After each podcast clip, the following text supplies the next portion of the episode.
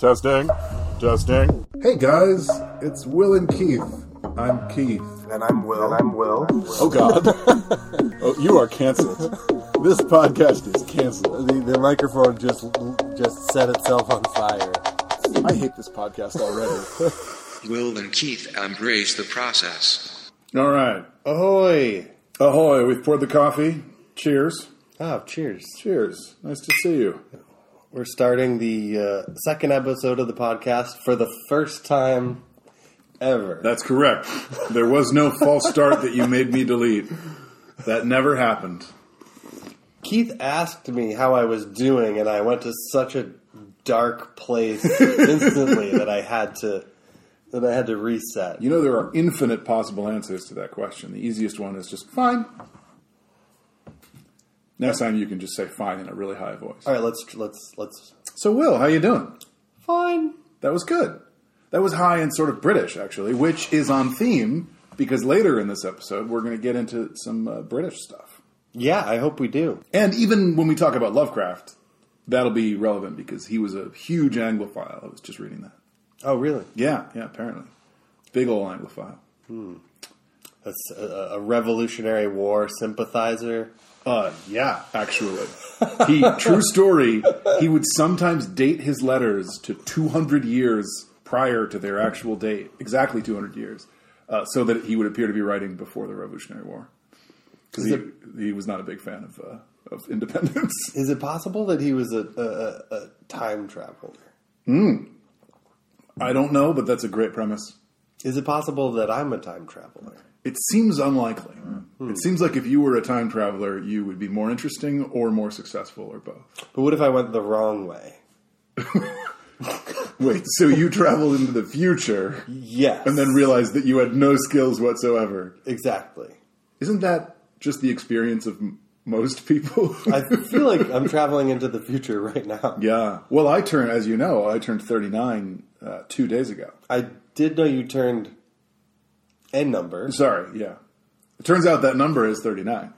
Um, and so if I didn't know before that my time was past, now I definitely know it. Now it's official. I'm almost 40. My, my good years are behind me. I don't think that's necessarily true. It's not necessarily true, but it, it is true that my moment of greatest cultural relevancy is likely behind.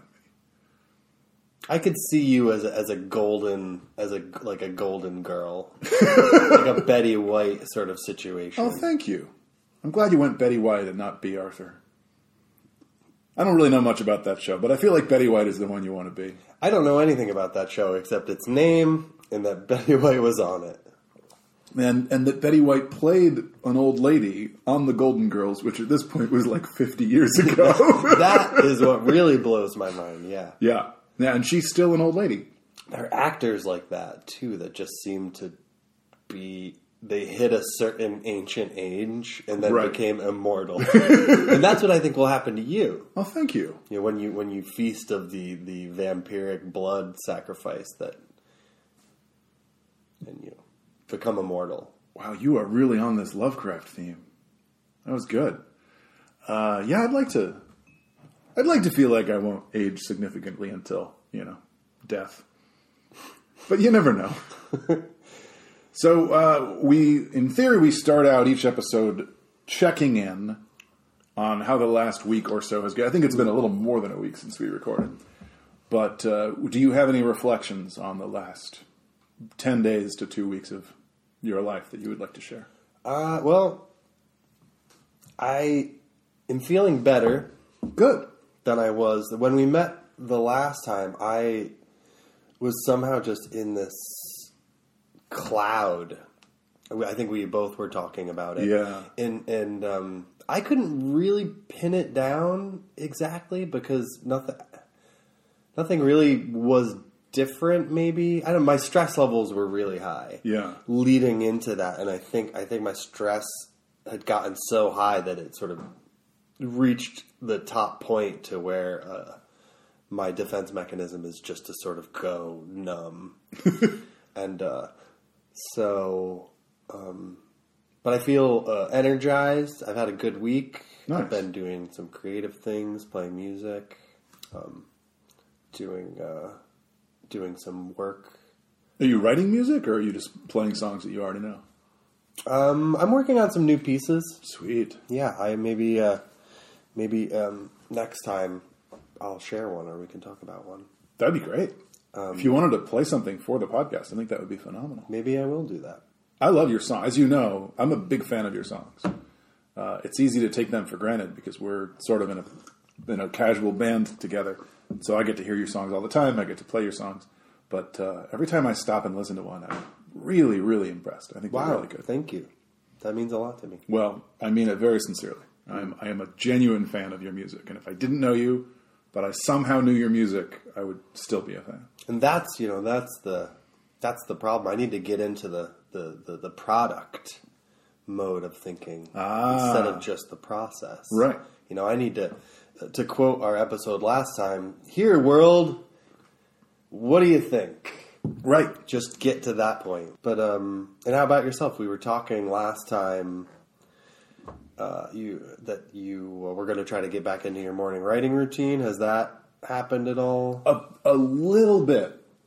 A little bit, yeah. I I've only done the morning writing I think 3 days total since the last time we spoke. So that's not great. But just doing it that much did wonders for my mood, did wonders for my level of focus. The first two sessions I was pretty miserable. I didn't know what I should be writing. I was just taking random notes on random stuff. It didn't feel good. It didn't feel meaningful. And then the third session, I picked up a little piece of a screenplay that I'd been working on a couple years ago. Um, and I just wrote a few new pages for that. And for whatever reason, that just made me feel great. It just made me feel like like I could take control of my life again. Um, so since then, I haven't done any writing. It's probably most of a week ago now. I haven't done any writing, but I have been picking away at various projects, things that I need to do, things that I want to do. Um, I have not been sticking to a schedule. I have not been uh, kind of disciplined in the obvious way, but I have been getting things done, and I've had an appetite for getting things done. And for me, that's the difference. You either want to avoid tasks or you want to accomplish tasks. Um, and in the latter situation, it it it almost doesn't matter how productive you're being because the fact that you want to do things means you will keep doing them. Even if a day goes by and you accomplish virtually nothing, you will pick it up tomorrow because you want to do things. Um, so I'm feeling a lot better as well. Uh, it's all still very much a process, but I do feel better. Do you think this? do you think this podcast has magical healing powers? It's possible. I don't want to dismiss that notion because uh, we are both doing better, and I mean the the ability to check in with oneself is really important. It's why people write journals or go to see a therapist. A lot of that, you know, therapists don't usually offer you world shattering insights. Occasionally they do, but mostly they just listen to you. Right? It's just an opportunity to express yourself. So on that level, it makes sense that the podcast would be uh, something mentally healthy. And then also, it's a cool project to be involved in. It's fun. It feels kind of productive or creative in its own right. So you had recommended that I uh, read some of uh, the H.P. Lovecraft work, That's right. and that really that really uh, took me on a a whole journey.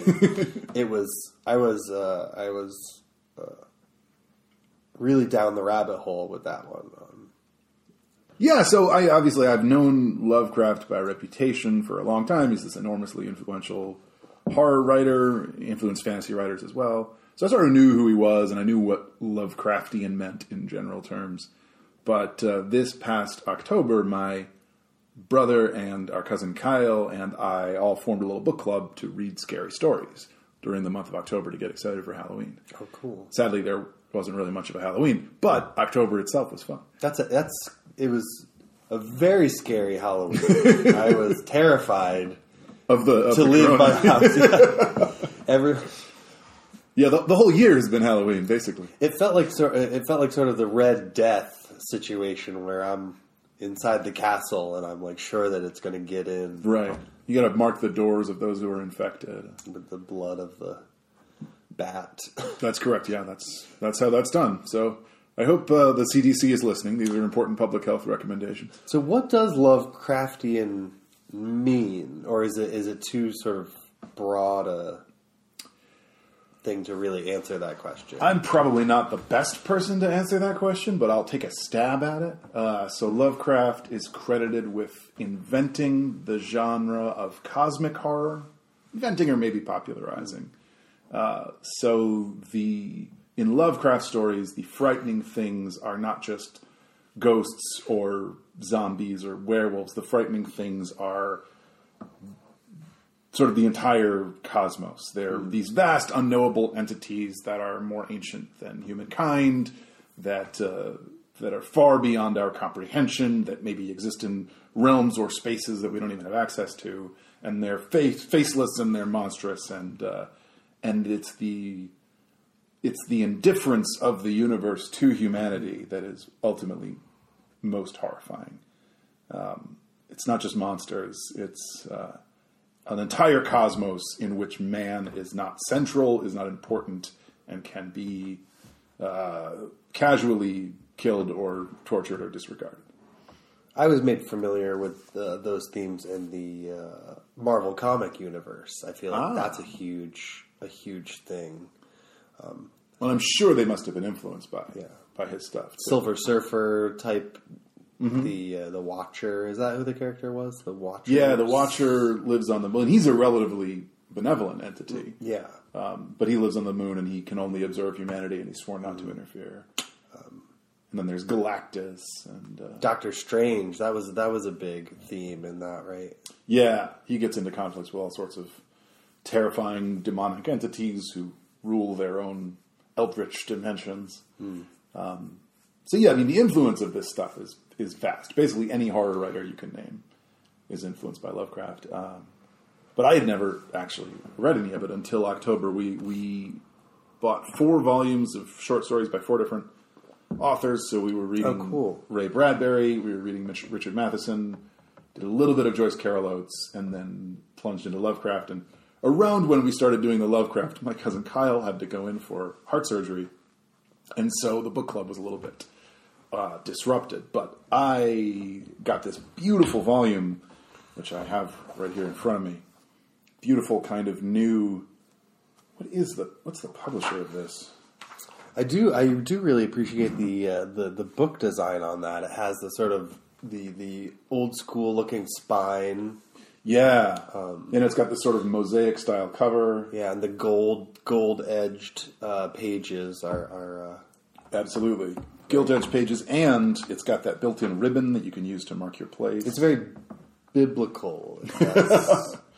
Well, it's very, very in keeping with the tone of his stories. He has all these antiquarian interests. Um, it's all very, uh, very backward looking, very antique. Uh, I'm gonna, I'm gonna call out the publisher here because I think they did excellent work here. It's Canterbury Classics. This is a Canterbury Classics edition of H.P. Lovecraft. Anyway, so around the time the book club sort of fizzled out, I started reading this on my own initiative, and uh, I've been thoroughly enjoying it. That is my history. I'm still, still only about a quarter of the way through. so, are you reading straight from from front cover through, not Yes, jumping around? I am generally that kind of reader where I want to do it from front to back, sometimes to my own detriment.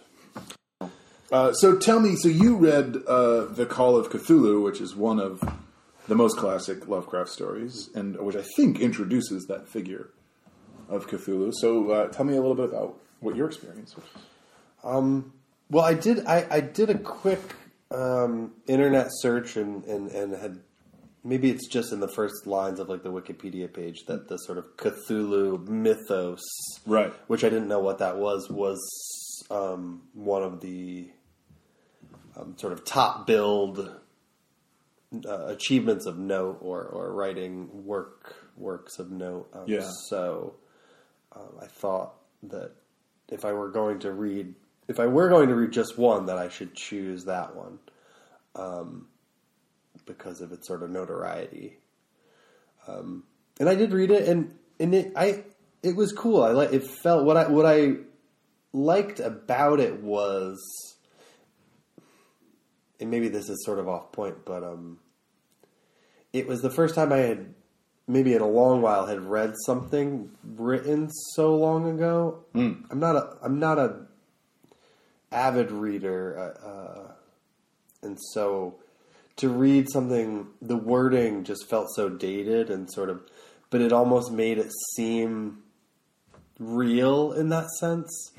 Um, like sometimes how watching an old movie where the effects are so bad, it almost seems more real to Yeah. me.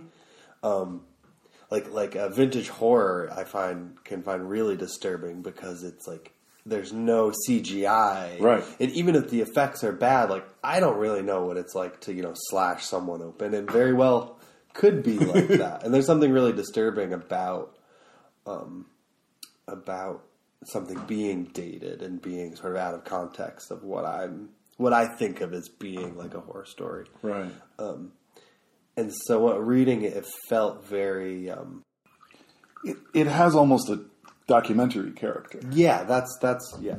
Yeah, and that's a really consistent device that he uses, not in every story, but in a lot of stories.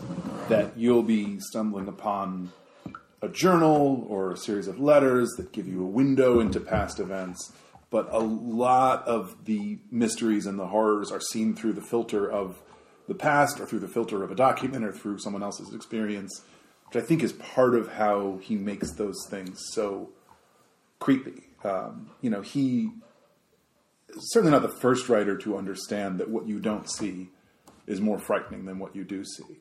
But he seems to have taken that principle and kind of raised it to an art form. Or he is hiding everything from you, sometimes hiding it behind multiple different kinds of veils. And uh, and the more hidden it is, the more terrifying it seems. Uh, but I, so I, I love that. Um, I love that device of kind of looking at a story through multiple lenses of narration. Joseph Joseph Conrad used to do that all the time. Something like Heart of Darkness. It'll be like a guy on a boat telling a story to another guy about a time he was on a boat hearing a story from a third guy. I don't know if Heart of Darkness does that, but a lot of his stories do. It'll be these nested, uh, these nested narratives, and uh, I don't know. I, I love that stuff. It, it feels like it's an outgrowth of the oral storytelling tradition, where you would just go to a tavern and somebody would smoke a pipe and tell you a story for three hours. I would be smoking the pipe. That's yeah, even better. Yeah. you could maybe you could both smoke pipes. Who knows what's in that pipe? It's nobody's business but yours. I think this could be actually a good format for the podcast. Is that you tell stories and I smoke pipe. that could be good. I could vape if if if you know Whatever you're comfortable with. the carcinogens offend you. I would love to tell stories. You next time you're going to do a song and I'll tell a story. Oh, that's great. I think we should do that. That could be fun. Um, I do wish that I had. I I was trying to find the time to read another story, an, another uh, Lovecraft story, so that I could at least do a side by side comparison with more than one. But I got so um, sidetracked by all all the all these other things that I never got around to it. Um, um, because we had mentioned the the HBO series Lovecraft County.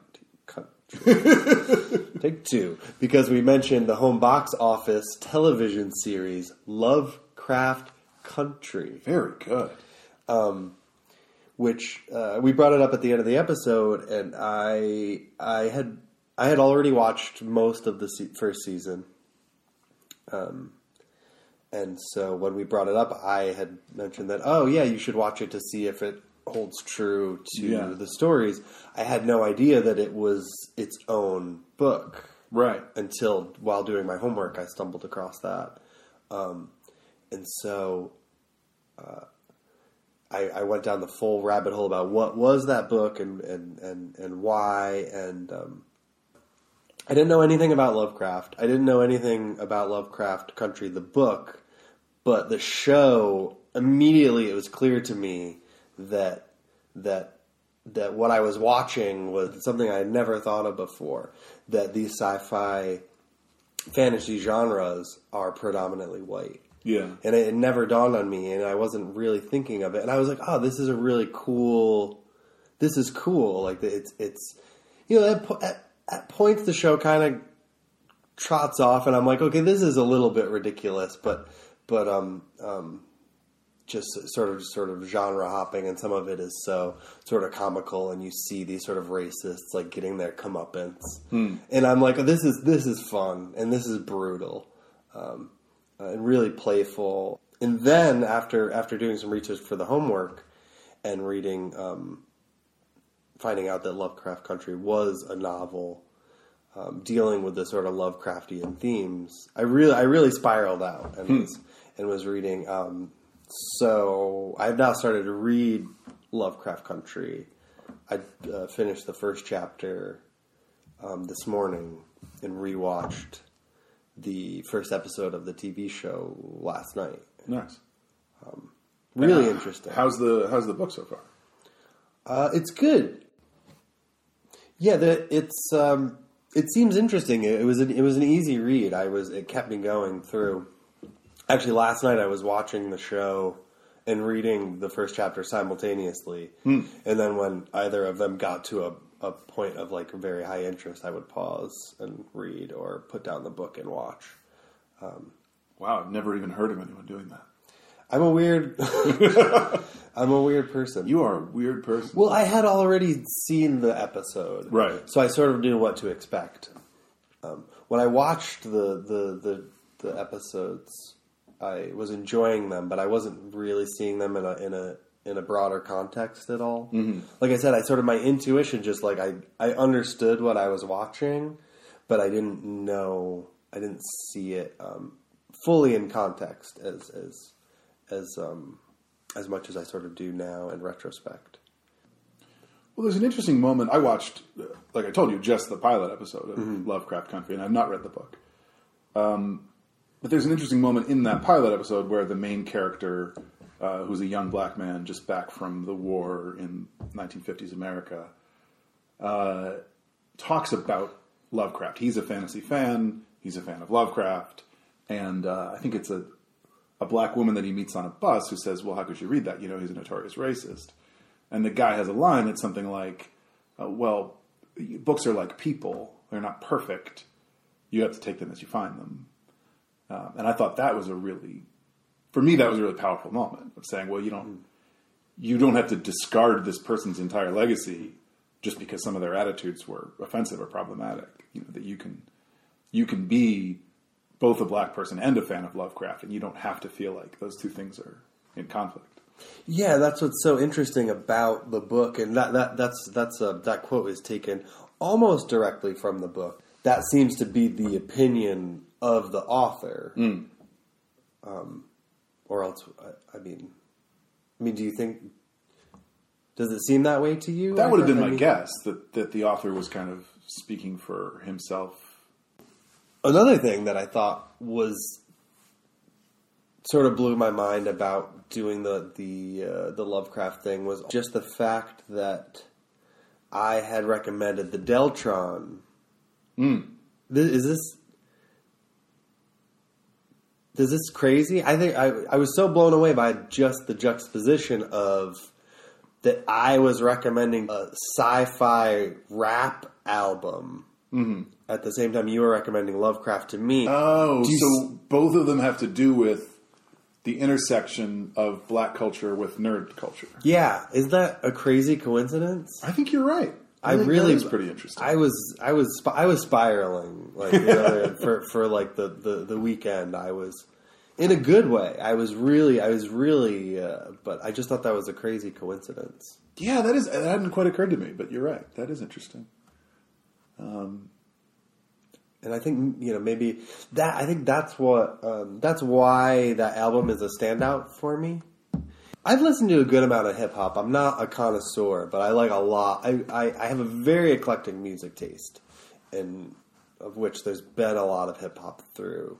And the Deltron 3030 album always really stood out to me because I love sci-fi um, and fantasy stuff. And and when I when I heard this album, it just really I was like, this is so great.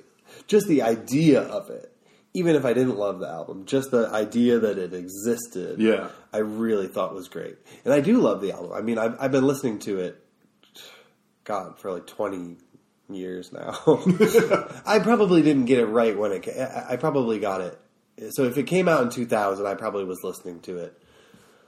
Um, just a few years, like 2002, and now it's 2020, and um, and um, So only 18 years. yeah, I mean, ba- basically, I'm I'm just I'm just skimming the, the surface. Well, get back to me when you've had a chance to really digest it. um, for what it what it is as like this this sort of super group concept album. The idea of doing a hip hop themed, a sci-fi themed hip hop album is awesome. Yeah. and I love it. I love it. Um, yeah, no, I, I, I don't know actually what to say about that album. It's hard for me to get into a new record, especially when it's something so dense. It's long, for one thing. It's an hour, um, and there's just a huge amount of lyrical content. And Yeah. I, I feel like in order to have anything co- comprehensive to say about the album, I'd probably have to listen to it a dozen more times and read the lyrics and maybe read the context for it. I, I guess my off the cuff feeling is it it feels like what concept albums tend to be, which is something ambitious and exciting that doesn't entirely pull off what it's doing.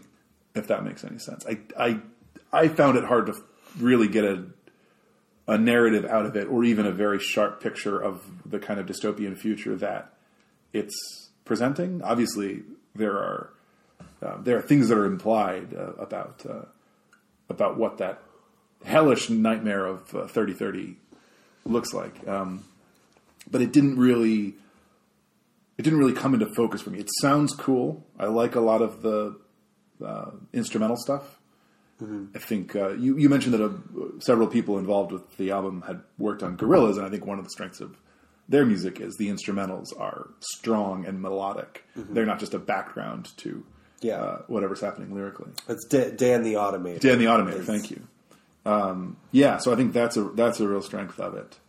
Um, I, I yeah, I guess I I felt like I felt like the storytelling of it could be more front and center. So apparently, all the lyrics on the album were written in under two weeks. really, well, that's pretty cool. Yeah, and so I, I think I, I, I- was thinking about it too in terms of um, the product versus process. That's a product. Yeah, He, I would if you're writing that much in a in under two weeks, which is what you know what what the internet tells me. I don't you know they're not taking my phone calls anymore when I call, but to to, to and, and it's it's uh, the Del style is is very unrelenting. Mm. Like when he's going, he's filling every beat Right. with, with a word, and, and to write that much in two weeks, I think is really impressive. And also, I feel like it probably also meant there wasn't a whole lot of rewriting, Right. or or worrying too much about about the story structure yeah, and some of it is just you know and, and, and some of it is just sort of you know sci-fi buzzwords sort of woven into but I, I think even in that i find that impressive just to be able to use that vocabulary right. and to use it in a fluid rap. I like that. Yeah, so so even if it's not, you know, um, like so, you know for, for the for the theme song or, or or the the Deltron theme song or the Mastermind song, which is about him rapping about you know Dan the Automator's ultimate cosmic production skills. Great song too. Um, it's very similar to other hip hop where the, the the the the basic concept is telling you how badass or great they are. right. But to, so to do that with a sci-fi vocabulary, it, it, I really enjoy that. Yeah, Even if it's just um, sort of some of the same themes as as any sort of rapper might do. You know, Right. saying they're the best or their their rhymes are the best or you know. Um, but to do that with with hip hop with a sci-fi vocab, I I really enjoy it. Yeah, and I think that's probably a more useful way of looking at the album. Instead of trying to tell a single cohesive story, it's trying to be a rap album that's inspired by Yeah. uh, sci-fi themes. Uh, I think that that probably is a more accurate description. And I do I get a kick out of hearing geeky references in rap music because I, I guess I like the confluence of what seems cool and what seems uncool. Like rap is quintessentially cool music, and uh, references to sci-fi and comic books are generally regarded as as uncool. Um, but uh, but a, a lot of uh, rappers actually are fans of Marvel comics or or, uh, or what have you, and uh, I do always enjoy hearing those references. I mean, I'm a big Marvel fan from from way way back Yeah. as you know. Is there more that you wanted to say about either Lovecraft or Deltron, or indeed the confluence of both? No, I, I think it's really interesting, and um, I think one of the things that I like about the idea of the podcast and my idea of it is mm, having my own motivation to research things, Yeah. and discover new things and talk about them, and sort of really uh, try to digest something more than I would if I just was doing it. Yeah, Um, so I'm looking forward to more, great. more projects and more uh, things to go over. And it occurs to me that if we ever reach a point where people are listening to this podcast, then we could consider the homework assignments to be for the audience as well. Yeah, We could try to structure it in that way where this is something that you might have time to get into in a week so that when you check back in with us uh, for the next episode, you're in the loop and you're up to speed. I love that idea. So it's like a like a book club. right. In fact, if we didn't already have a podcast title, we could call it Book Club. Do you want to do another podcast? I would like to spend the rest of my life doing a wide variety of different podcasts with you. That's what I want to do with my time. We only need seven podcasts. We need one for every day of the week. Great. They all have to be on different topics, and uh, they have different titles. And Could one be Sunday Fun Day? uh, uh, no, that's stupid. wait, wait, wait. Okay, I take it back. One of them can be Sunday Fun Day as long as it's on Thursday. Deal. Okay, done. Well, that's three right there. Good job. Uh, so now, are we on now into the homework? ass- Oh, I know what you wanted to talk about. Can I introduce your topic? Yes. This is a topic that we teased at the beginning of the episode. And speaking of Lovecraft's inveterate Anglophilia, I believe our friend William Clark is also something of an Anglophile. Anyway, I'm sorry, you were going to talk about the Great British Baking Show. I, I love watching cooking shows. I love cooking. Actually, I don't love baking, Okay. but I do love cooking. I really I do it a lot. I um, uh, especially now that we're not going out to eat at restaurants. Right. I do enjoy cooking. Not much of a baker, but there's something that I love about the Great British Bake Off. Um, it's like it's soothing. So describe the format of the show a little bit. Is it structured like a competition? It is, yes, it is a competition. They start with a baker's dozen. Okay, 13. Yes, I know what that means. I don't know if they did if they do every season. This season, um, I didn't count. I never count. Uh, but this season is interesting because all the contestants are quarantined or in a bubble Oh. with the hosts and the judges. Oh, wow. And they're like living at this estate where they're so all the people who are on the show right now are are there. I think normally people were like going back to their houses and just showing up for two Sure, because it's a job. yeah, for two. But so the people who are there this season have have uh, left their homes and they're they're quarantined So with. now it's like the real world. That's interesting. So, are there a lot of The real world, about- the television show. right? Sorry, It took me a minute. I was I uh, MTV's the real world. This is my reality TV reference. as long as every show we're referencing MTV shows. That's that is a TV that is a trend. We did both come of age in the 1990s Um, when MTV still meant something, when they when they r- ruined music. and indeed television. Hmm. Good times. Uh, so, so now, does that mean there are both cooking segments and there are segments about all these celebrities living together in a in a manor house? No, there's no celebrities. Oh, it's not celebrities. No, Oh, It's I ju- thought this was a show about celebrities. it's not. but they're celebrities to me. Okay. Maybe I've seen the celebrity special. We could be talking about different things. I don't think so. Okay. I don't know of a I, I don't know of a celebrity version. Okay. So the, the the contestants are just regular people. Oh, like you and me. Yes. Except British. Yes. And uh, and they're baking enthusiasts. Right. So not very much like you and me. Yeah. So they're you know we're weird, but we're not that weird. Oh, so these people, they, they bake. Yes, they're because they're freaks. When you watch it with the celebrities, like, they have no idea what they're doing. yeah. No, no. These people, they're, they're not. They're not professional bakers. They, Okay. they but they're just- enthusiasts. Yes.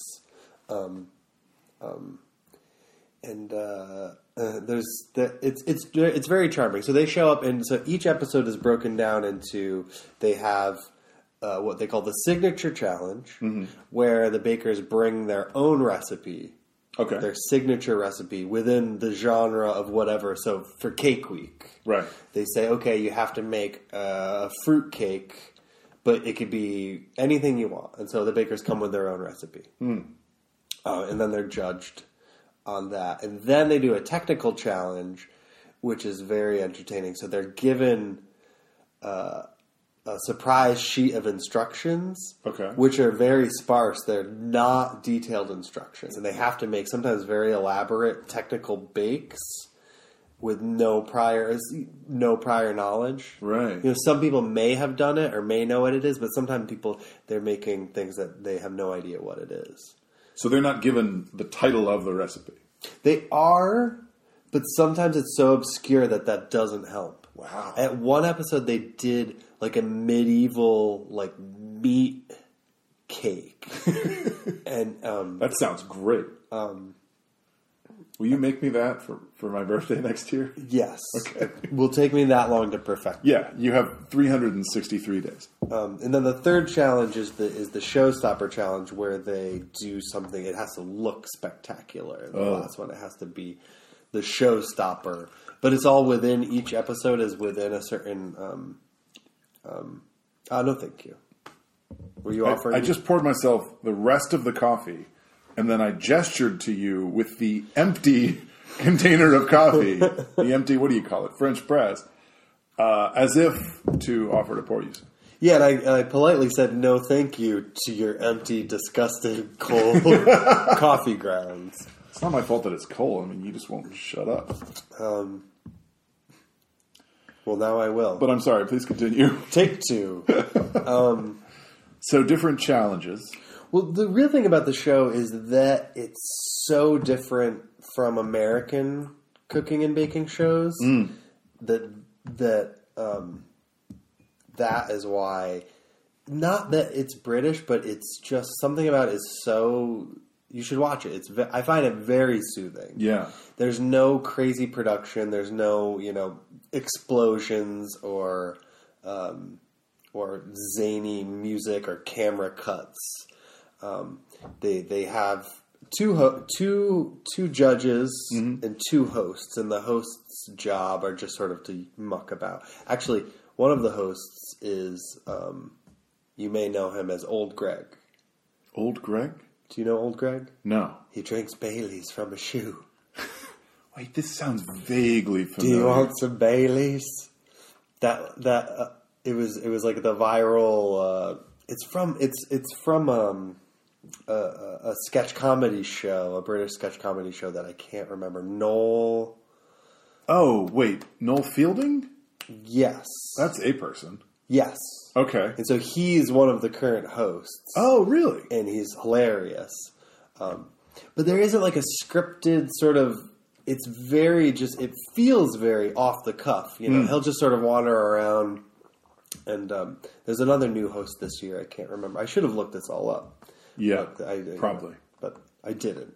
Look it up yourself, America. Yeah, you have to do something. What you do you lazy think? listener? Um, but the show is, you know, I watch a lot of American cooking shows also, but this show is it, it, the, the the sheer Britishness of it and just how it's, you know, stay the course, keep calm and Carry on. carry on baking is uh, it's very soothing and and I really enjoy watching it and I recommend it to you. That does sound nice. It's it's it's much more soothing than actual baking which is horrific. Yeah, well, as I told you, I made a pie crust today, and uh, I spent the whole time cursing the person who wrote the recipe.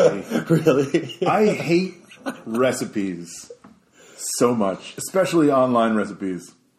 It'll be like five pages of personal anecdote before they finally get to the recipe itself. oh, nowadays the the, the, the blog formatting. I don't It's, understand. it's You Google recipe for cookies, and you click on a link that says recipe for cookies, and then you read a paragraph that's like, "When I was a child, growing up in rural Missouri, my grandfather would drive seventy-five miles," and you're like, "Where are the cookies? I came here for the cookies." it's so hard to find. It's so the opposite of what the internet is for. The internet is for you want this thing, you get it right now. It's easy, here it is right now. But the whole culture of recipes on the internet is now hold on, young feller. What's your mm-hmm. hurry? Wouldn't you like to hear a tale first? Yeah, but written by like a twenty-something like uh, mommy blogger, Right. And I'm not sure. I, I suspect it's just for the ad revenue. Why would there be? Oh, so they want you to keep scrolling down, Yes, because there's scroll past the there's ads. ads and time you spend on the page, and you know, Right. you scroll past this, and the little video starts. And you know, Yeah. are you depressed and lonely? I'm like, yes, god damn it, but I'm more, trying more to and more and more. the more I scroll, the more depressed I am. Um, some of these pages have a little link at the top that will let you skip to the recipe. Oh. if they have, if there's any shred of human decency in the person who made the post, very rare. You know what I realized I should have done? And it's too late now. I should have gone to the shelf in the kitchen where the joy of cooking sits and has sat for as long as I can remember. And I should have found a goddamn recipe in the goddamn physical book, It's so much better. which doesn't run out of batteries, Yeah. which doesn't play a video, which doesn't tell you a long rambling story, which just gives you the information that you need. Books, you guys. Books are the future.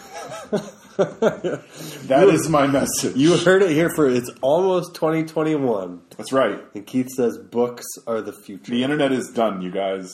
It jumped the shark. It's over. oh my god, the internet is so done. It's been done for a while, but it's time for us to acknowledge it. Um, I think the takeaway is that there's something about British television that is very soothing, mm.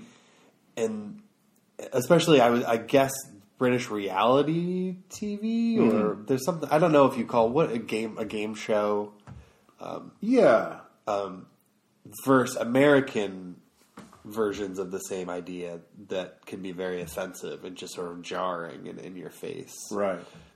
Like I do think British television, from what little I know about it, is superior to American television.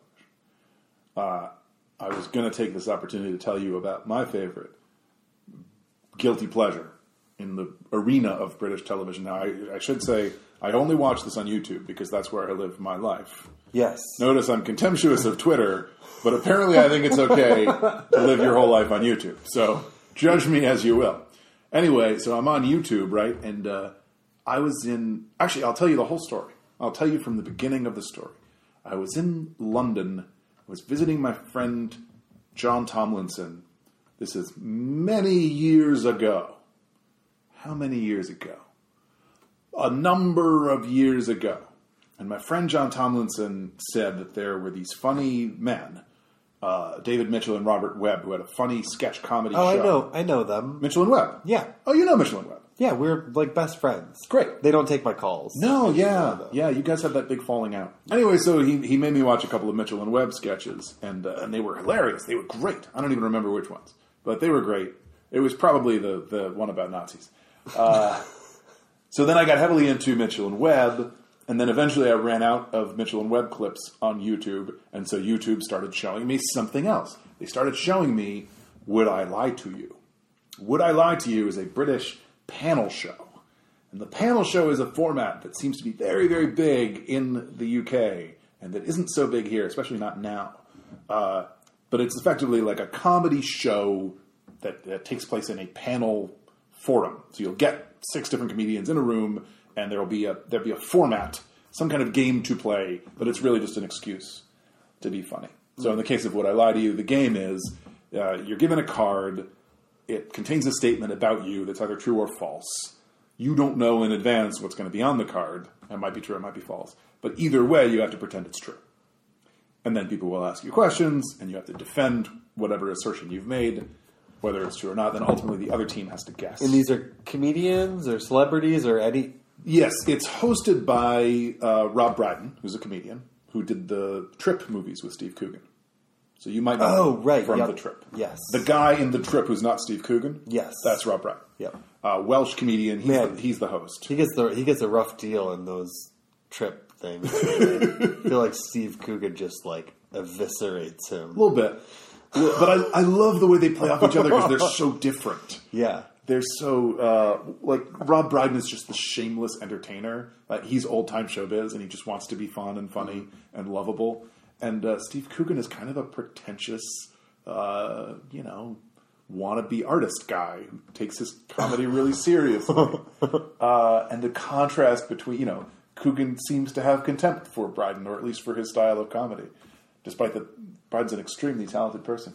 Anyway, I love the combination. I mean that must be the shtick of the show. yes, obviously they're playing it up. that it's that it's yeah. It's, Unfortunately, Steve Coogan is not on Would I Lie to You. But Rob Brydon hosts it, and then the, the team captains are always the same two people. oh, so there's team. They're teams. Okay. I didn't clarify that.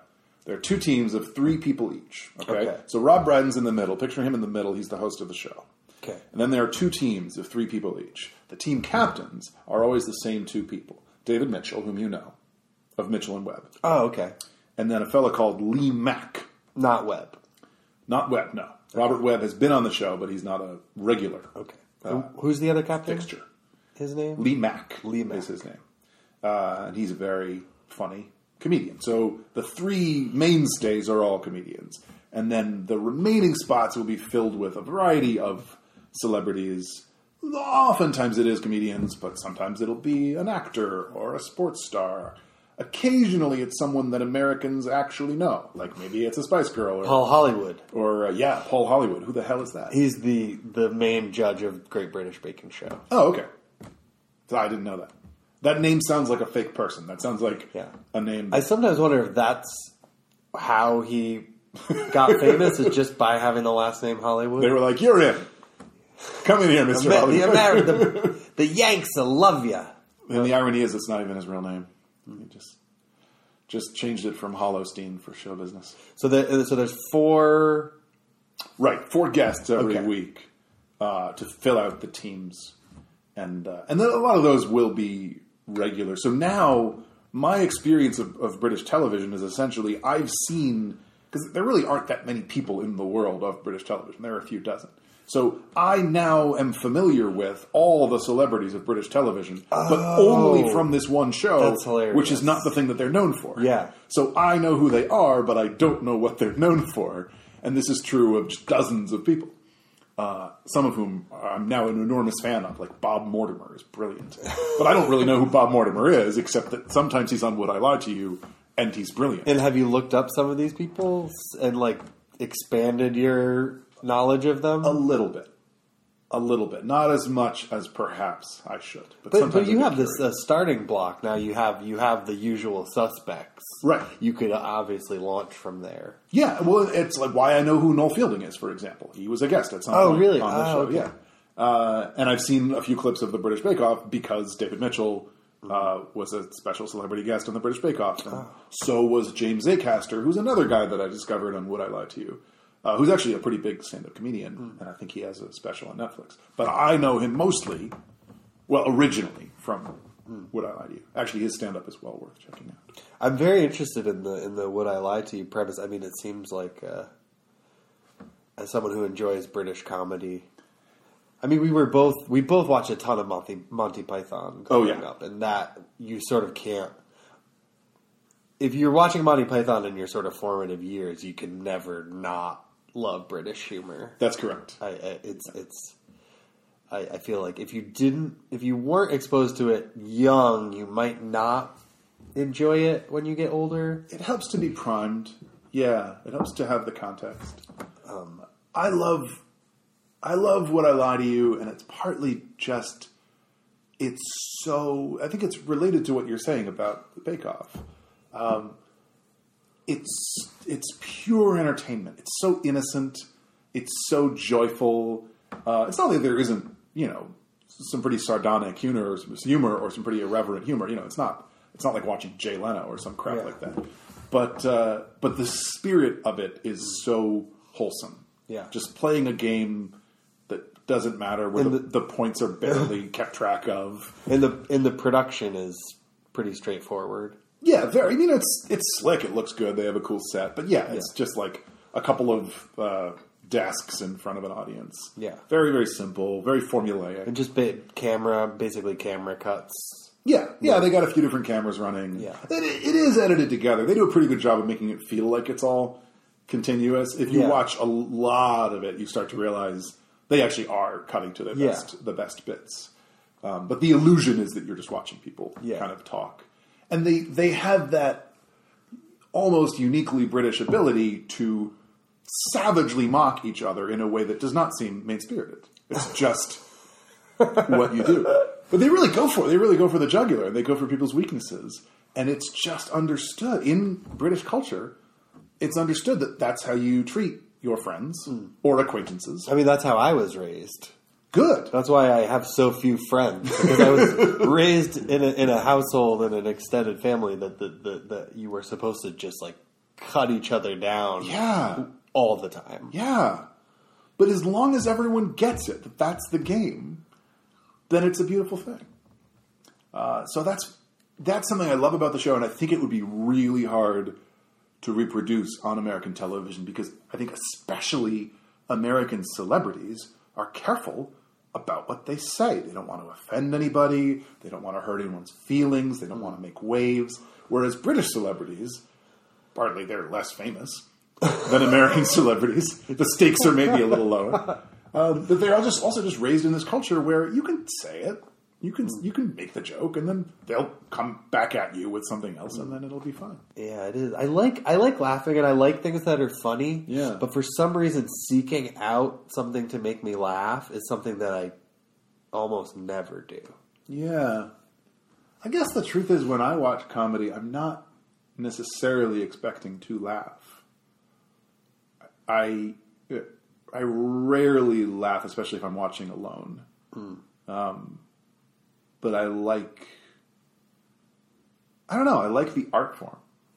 You're in it for the craft. I mean, that that sounds really pretentious. I, I don't I don't really mean that in a highfalutin way. I just I like I do like jokes. I like jokes a lot. Are you lowfalutin? Yeah, I consider myself medium falutin. I'm not the most falutin. No. Um, yeah, I don't know. I guess I I like to laugh, sure, but I also feel like I could watch something very very funny and not laugh out loud and still enjoy the heck out of it. The laughter's not the possibility of laughter is crucial, but the actual laughter is not crucial. I guess it's not like the physical act of laughter is is mu- I I I am almost never looking for something funny. I don't know why that is. Comedy's hard. Comedy's really really hard. I like a story, Uh huh. Um, and but that that said, like I love the British Baking Show, and it's funny, and I'm laughing a lot while I watch it. But I don't watch it because it's funny. I enjoy it Right. because it's funny, but I watch it because of what it is. I'm interested in baking. It's not something that I like to do, but I like watching cooking shows. I like watching people cook and do different things, and like, oh, that's interesting. And the fact that they have these sort of comedic presence, I really enjoy. right. But I almost never am seeking out the comedy genre. Hmm. Like so, ra- like when I say almost never, I almost mean never Right. Um, as close to never as I could get, but the fact that I do see comedy makes it not never. Right. Is that weird? No, I don't think that's weird. I've heard people express similar sentiments. I, I think to an extent it's true of me as well. I, I it's difficult for me to watch an extended comedic thing. So, like a full hour of stand up, I would enjoy it if I started it, but it would be hard for me to start it. I'm much more likely to watch like the latest monologue from Jimmy Kimmel, hmm. you know, which is five or ten minutes, or to watch a clip from What I Lied to You. I guess I like it in these little digestible chunks. So, a comedy show, a sustained comedy experience is something I enjoy but don't really seek out on a regular basis. Whereas a little comedic clip, I mean, one of the reasons that Mitchell and Webb was such a good YouTube binge for me is a lot of those sketches are two minutes. They're short, even for sketches, they're short, right? Mm-hmm. Like, SNL sketches famously will drag on. They'll have a four minute premise that drags on to nine minutes. Because they're still building the set for the next one. Exactly. They're like, come on, can you can you vamp? Can you just do George Bush more? Um, but the the one of the strengths of the Mitchell and Webb show, and I think this in many ways is in the spirit of British television, is when they're done with the joke, they're done. They just go to something else. And Monty Python used to do that too. Their sketches weren't usually that short, but when they felt like they had exhausted a given comedic premise, they would just cut away. Yeah, if they were dragging it on, it was intentional. Exactly. Like to to the, do to play on the run on joke, not because they were just dragging it out. Correct. Yeah. Um, and then they would drag out the episode. Like the Spanish Inquisition joke is is a great example of that. The joke that just kept coming back till the credits are rolling Oh, over. so beautiful. Oh, it's life changing, really. I think Monty Python really was. I really think it is, yeah. Yeah, I feel like it, it reached a point in this country where it got too popular and now people kind of roll their eyes. Oh, really? Some people I'm so out of touch. will. It's not so much that people roll their eyes at Monty Python. People will roll their eyes at Monty Python fans. Ah, Um, the kind of people who would say, quote, a sketch, perhaps at great length, perhaps doing their bad impression. actually, Yeah. this is this is this is amazing because this uh, leads me into something that I was that I Nobody expects the Spanish Inquisition! so I just started reading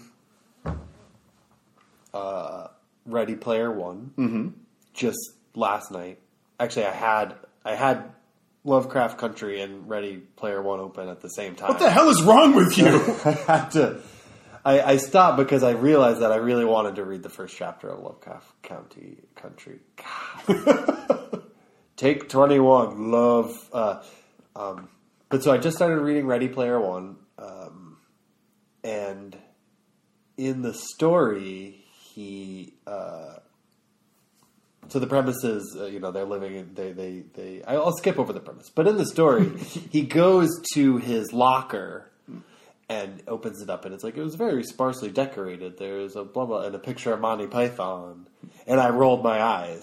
really? I did. I was like, "Ugh, yeah, we get it. You like Monty Python? Like, get over yourself. Like, it's not cool." Right. But it's just so funny that it's that's exactly what you were just remarking on. I think that the fact that this in this story it was like a, a cultural reference that was supposed to be quirky or impressive, and I was like, ugh, Right. another person saying they like Monty Python, and then I was just a person. You were also a person who. I mean, the thing is, you can't stop liking something just because it's become uncool or it's become a cliche. Like, those sketches were a part of our childhoods and they're part of what formed our comedic sensibilities. So we can't just jettison it because people are going to roll their eyes at it. Did I tell you that I had a video chat with John Cleese? What? No, I had a video chat earlier this year. this is celebrity. This should have been the, at the beginning of the podcast. Yeah, I know. The title of this will be Keith's interview with John Cleese. All right, well, so tell me the story. So there's a website that sets up these video chats with celebrities. You pay money, uh, and you can have a chat. really? Yeah, seriously, uh, it was uh, it was not cheap. It was about two hundred dollars, and you get. For how much time? Uh, they didn't guarantee an exact amount of time. I think they said one to three minutes. In case he, you know, had to poop. Right, exactly. uh, so I so I set up a, a time to chat with John Cleese, and the first uh, the first chat we had this back in the summertime. First chat we had did not go well at all. uh, I had I had like the wrong question prepared that did not take the conversation in a fun direction, and then we're I don't know we're maybe maybe a minute and a half or two minutes into this conversation, and then this countdown timer shows up on the screen, like 15 seconds to go, and I was like, okay, I get that you're not guaranteed a huge long conversation, but there's no way this timer is just going to cut us off, right? Because one, nobody said ahead of time that that's what would happen, and two, he doesn't seem aware of it. So I thought, okay, well, there's no way. Like, I just assumed that the way it would work is John Cleese would decide when the conversation was over, and that he would have a sense of how long he had to spend on each person, and that then he would say, "Great, well, so nice meeting you," and that would be the end, right? Instead, when the countdown timer reaches zero, we're just cut off. It's just gone. He's literally in the middle of a sentence. So I was really upset. I am s- that that story is making me so happy just because it's I was so I spent two hundred dollars on this thing. I was so angry, uh, and it just felt really strongly like you have to tell people how it works if you're going to do the countdown timer thing, and if it's entirely on me to be the one to end the conversation and say goodbye and inform the celebrity that there's a countdown timer that he can't see. Okay, I guess that's how it works then, but you have to tell people that that that's their responsibility. So I emailed these people. I was that nightmare customer who's oh. not happy, who lets you know that he's not happy. I made myself a big pain in the neck. And the first person I talked to was not inclined to take me seriously. They were like, well, we didn't guarantee that it would be, you actually had longer than a lot of people had. You should feel lucky that you had so much time. And I was like, it's not the length of time. It did not work the way it was explained to me. I did not know it was ending. It was not a satisfying experience. You need to make this right. Eventually, I got passed up the chain to someone who actually could do something about it. And uh, I think to like the CEO of the company, who was like, basically, I hate you and you're wrong. Will you shut up if I give you another chat with John Cleese? and I said, I hate you too. I'm not wrong. Yes, I will shut up if you give me another chat with John Cleese. So I had a second chat with John Cleese, and it went great. awesome. I had I had funny questions. We had a funny chat, and then when the countdown timer came up, I interrupted him and I said, "Hey, John, it's over. I just saw a counter. Nice to meet you. I love you. I blew him a kiss. He blew me a kiss." And uh, and I have the whole thing on video. Oh wow! I can show it to you. That was the souvenir. Was that you get a video of your chat? I actually have two. I have both chats. I have both the video of the really bad chat that went poorly, and I have a video of a really good chat that I was ah, happy with. That's. I would like to. I, I, I, I, would, I would love to see the end of the first one. Yeah. Just do I see you like your facing camera also? Yeah, you see both of us. Yeah. I'm just imagining the look on your face when the timer pops up. Like you, uh, there And must he's still talking. Yeah. And I don't want to interrupt him. and and you must be sort of uh, to see like your sort of pupils jogging down to the. I don't know whether you can see the wheels turning in my brain. There- I bet I could. yeah. because I know you very well. You have known me I- a long time. I would really enjoy seeing. Oh, man, that is so funny. I'd be happy to show you both uh, videos. They're not long. Uh, I think we should title this episode "Interview with John Cleese." and then, like the baking blogs, you'll have to get all the way to the end to maybe find the spot where what you're looking for is. Right. You- And it, even that it's not an interview with John Cleese. It's just me talking about having had. It's very Lovecraftian of you to It is. have told us about this interview. And I hope that by obscuring it behind multiple narrative layers, I've made John Cleese an even more terrifying presence than he would be otherwise.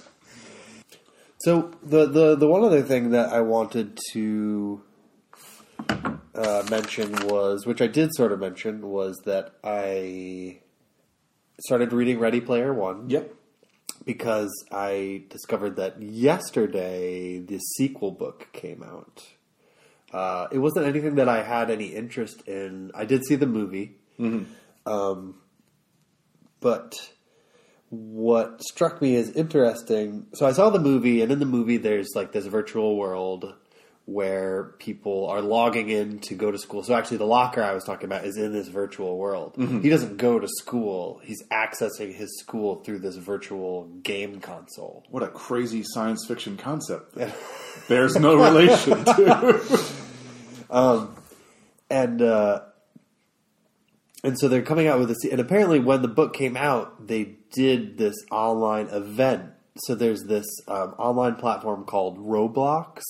I might I might be pronouncing it wrong, but um, and I, I I looked I looked it up, and it's sort of Lego esque. Okay. But so there, it's this online community of people building worlds or building games specifically that other players can go to. Um, but it's it's it's also like a, a seems to be like a social networking thing. People are like you know designing items and changing their avatars and uh, um, um, and so in the in the in the movie, presumably in the book, I'm going to read the book and find out. Uh, there's it's this Easter egg hunt, Right. An Easter egg being like a hidden object inside the video game. Yeah. And um, the if you can find all the Easter eggs, you will. The storyline is is that you'll inherit the full inheritance of this ultra wealthy game corporation owner. Oh, nice. And so he passes away, and his he has no relatives or anything, and uh, he really at the moment of his death, this video that he pre-recorded, his will is released, and it says anyone who can find the the hidden treasure. So there's three keys, and so in this expansive expansive sort of uh, gaming world that also is sort of like the world people are people are working jobs. Their actual jobs are inside this game. Um, if you can find all the Easter eggs, you'll inherit the, his fortune. And um, and so apparently back uh, in 2018 they did an event. Um, I guess when the movie came out. Yeah, because the book was from 2011. Um, they did an event in this Roblox world where they hid Easter eggs inside games. Um, and so, and you could win. I'm not a fortune. uh, I think you win like you know uh, sunglasses for your avatar or something ridiculous. well, that's close enough. It's a, Oh, not even real sunglasses. no, yeah, Fake sunglasses. They're, they're fake. But uh, I, I just, uh, and I'm going to look into this more. But it seems really interesting to me. Just, I, I really like that concept of that. There's this story about people searching through this online platform for Easter eggs, and secrets, and then doing a real life inve- event. Uh, apparently, like 13 million people participated in this. Wow. In this event, and and uh, And who won the sunglasses? uh, you'll have to tune in next time. on Will and Keith embrace the process. But um, so presumably this event, which is starting now, officially starts December first, is going to be even even larger. Oh, wow. Apparently, because of uh, COVID, the the Roblox world has the user usership. Oh, maybe that's where we should have. Thanksgiving. Maybe it is. We can just do a We Roblox can eat. We can eat the Lego esque turkey stand-ins. To be clear, we're we're not implying in any way that Roblox has infringed upon the intellectual property of the Lego Corporation. Um, just that it's basically Legos. That's all we're saying. it's the heads of the characters, which I mean, I think is a, a, a sort of you know a, a, a, cylinder with sort of uh, radial edges, rounded edges is the simplest way. Like a circle is too mm, like inhuman or non right. But so so but it's just the fact that Lego does that is Sure. It's it's an essentialized. why version. reinvent the wheel? You know? when you can use a wheel-shaped thing as a head for your avatar. That is a really good point. Um, but I'm going to I'm going to read the first book and look into this Roblox event. Maybe read the second book too, just because I find it interesting. Um, I did see the movie. Um, you had mentioned you saw the trailer. I saw the trailer for the movie, and you suggested it might be funny if I talked about how much I hated that trailer. Uh, I don't know if that will be funny or not. I thought it was a really terrible trailer. Uh, I thought it looked like a terrible movie. I'm always astonished when someone spends a hundred million dollars and can't put together two minutes of worthwhile looking footage. Um, uh, it, it well, it just looked like um, you know, CGI nonsense. Well, but I haven't seen the movie. My brother saw the movie, and he said it was really bad. He also said that it was quite different from the novel. So you might find that as you go through the novel, you don't know this story as well as you think you do. I was not watching the movie with all my attention. Good. As I have uh, uh, mentioned uh, tonight, I tend to multitask. Yeah. And so a lot of times when I'm watching movies, I'm doing other things. Like watching another movie or reading two books at the same time. Don't understand. don't understand. I mean, really, like I, I, I like I, I like a story, yeah. and even if I just get a general gist of the premise or like what happens, I enjoy that much. Yeah. know, I'm like, oh, that's a cool idea. Oh, and that's kind of what happens. It is a cool idea. Great. I like the premise. Um, Well, but next time yeah.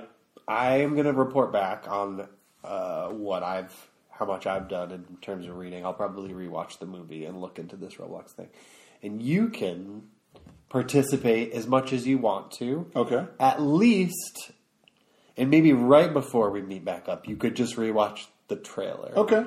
Bare minimum.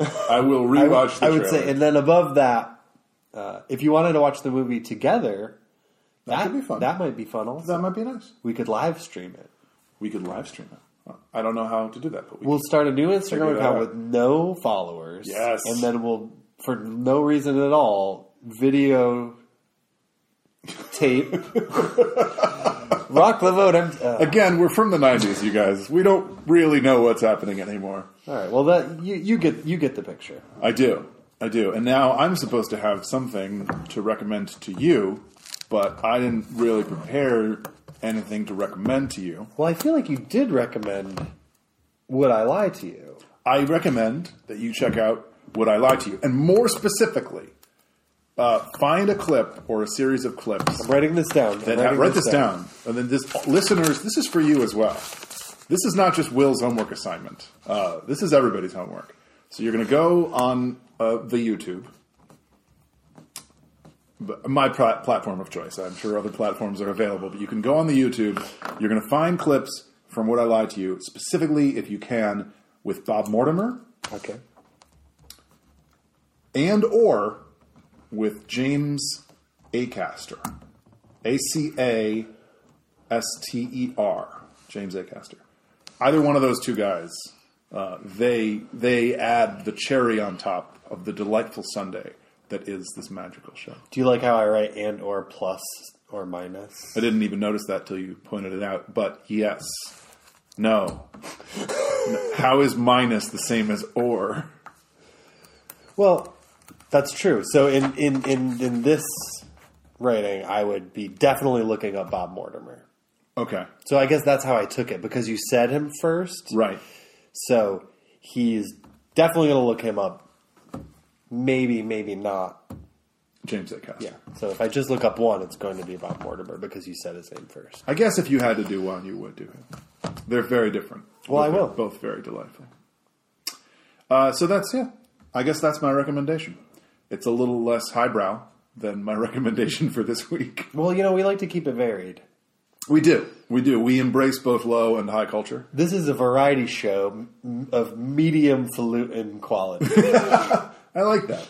I'm actually I'm a huge proponent of middlebrow culture. I think middlebrow culture doesn't get enough attention. Uh, most of the things that I really love are middlebrow. I think Monty Python is a pretty good example, right? Well, we should sign off. Uh, we're going to wish everybody a happy Thanksgiving. By the time you listen to this episode, it will be well past Thanksgiving. But uh, here in in our world, here in the past, it's the day before Thanksgiving, and we hope everyone had and is having and will have a, a lovely celebration uh, with family, but without infecting their families. Happy Cyber Monday. And happy Cyber Monday. And and on that note, shall we sign off? Yes, this is This has Us. been Will and Keith Embrace the Process. Thank you so much. We'll see you next time.